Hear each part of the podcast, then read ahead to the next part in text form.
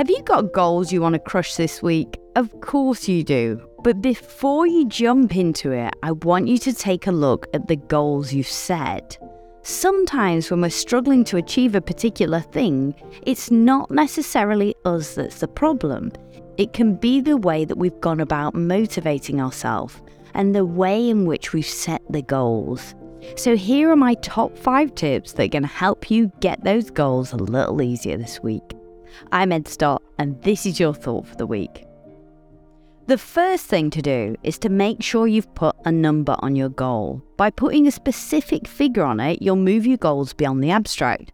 For example, I'm going to exercise for 20 minutes three times this week would be better than I'm going to exercise as much as possible this week.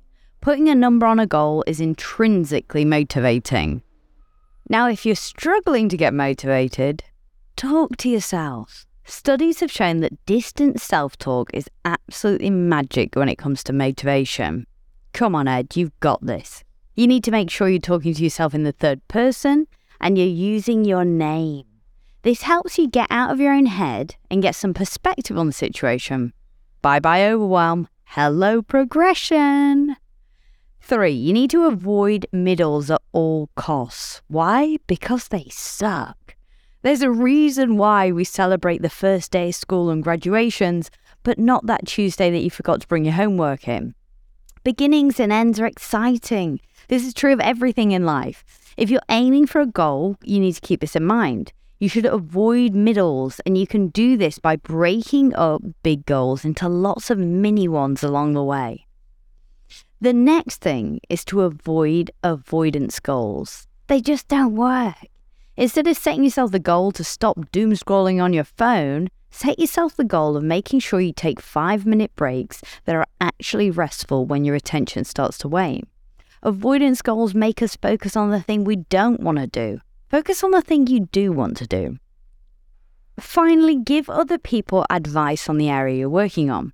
This might sound like an odd thing to do, but giving advice helps you get some distance from your goal and process how far you've come. You'll evaluate any challenges, explain what you've learned, and reflect on your achievements. And your friends and colleagues will love you.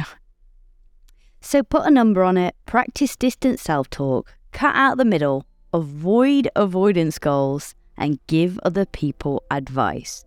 Those are my five top tips for goal crushing excellence this week. You have got this. I feel your power. I know what you can do. And if you want more advice on how to supercharge your motivation, take a listen back to my interview with Professor Ayelet Fishbach. Just scroll down in the feed and you'll be able to find it. She is the author of Get It Done Surprising Lessons from the Science of Motivation. She's got so many more tips on this, and it's well worth a listen. If you're enjoying the podcast so far, please don't forget to leave me a review. I'll be so grateful. And you can sign up to my Patreon. You'll get bonus episodes, extra community, and a whole heap more joy. It is well worth signing up. You can find the link in the show notes. I'm Ed Stott, and I sincerely hope that's helpful.